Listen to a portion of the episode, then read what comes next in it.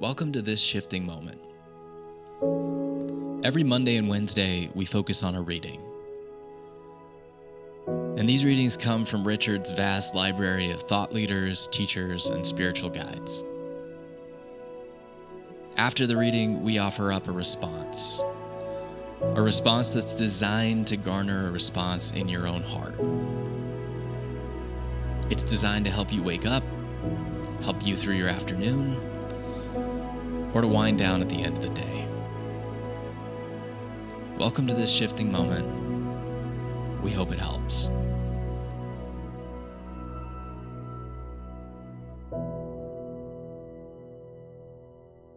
Miriam Greenspan Fear and the Way of Surrender.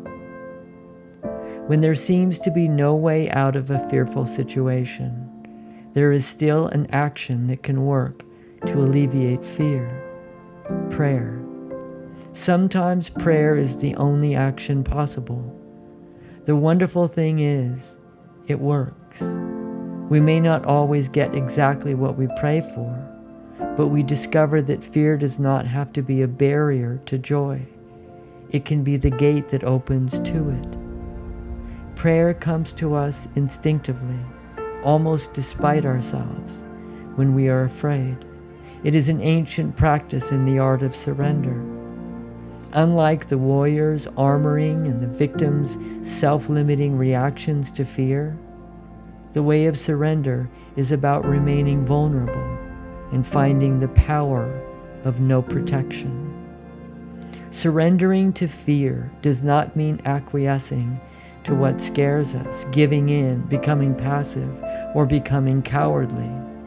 Surrender is the art of letting fear be. It is popular nowadays to speak of letting go of negative emotional states, but no one can force a letting go process. Forcing only makes letting go less likely. Letting be is what allows letting go to happen.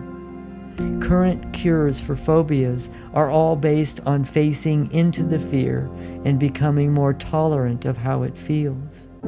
Whether using marvelous high tech, virtual reality cyberspace computer equipment, or just making fear your meditation as you go through your life, it all gets down to this face your fear, and it lifts. The art of surrender to fear is the art of living. Our culture tells us that fear is irrational and that what we must let go of it to be happy. But the truth is that when we can attend to fear, it lets go of itself. The way of non action and the way of action, when practiced, become the way of surrender. Fear calls us to act for the sake of life and to surrender to life. And this surrender itself brings joy. Happiness flows naturally. We don't have to go looking for it by consuming pleasure.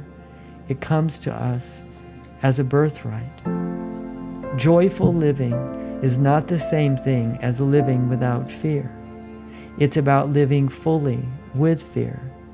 Joy is what we find when we act with our fear for the sake of life. Mindful fear moves us to act with courage and loving kindness in the service of ourselves and others. And these acts of compassion and service are the quickest routes to dispelling fear. If you're afraid of illness, serve someone who is ill. If you are afraid of disability, serve someone who is disabled. If you are afraid of not having enough money, work for the poor. If you're afraid of death, volunteer at a hospice. If you're afraid of loneliness, work with the elderly shut ins in a nursing home. Then you will discover the alchemy of fear. Facing into our worst fears of death, of loss, of pain, vulnerability, isolation, and chaos takes as much courage as trekking in the wilderness in a snowstorm. The good news is that the more dreadful the fear, the greater the joy of facing into it. it turns out that our fears of loss, death, vulnerability, pain, chaos, and even helplessness are not intolerable. Finding the core of our fear, we find our way. Like the wilderness adventurer who makes it home through the storm, we are filled with joy.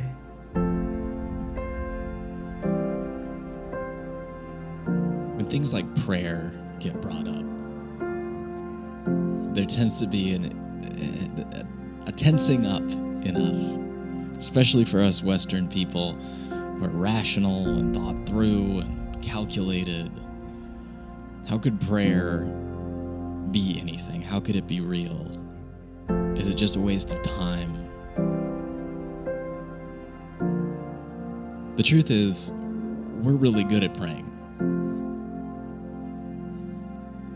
A very wise spiritual thinker once said that worry, which is something we're all familiar with, something that we all do, is simply praying to the wrong thing. The same muscle we use in fear, in anxiety, in worry, that same muscle can be used for hope. The author Anne Lamott says there are three main prayers that we pray. It's help, and it's thanks, and it's wow. Imagine putting the same intensity you put into worry or fear or anxiety into those three channels just help, thanks, and wow.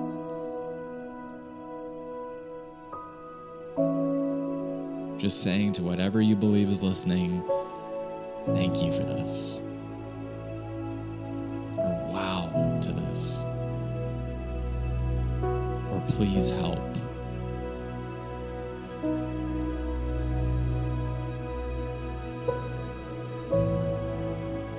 We have so much belief in our fears and our worries. We have so much belief that something bad or painful or hurtful can be real that that's on purpose.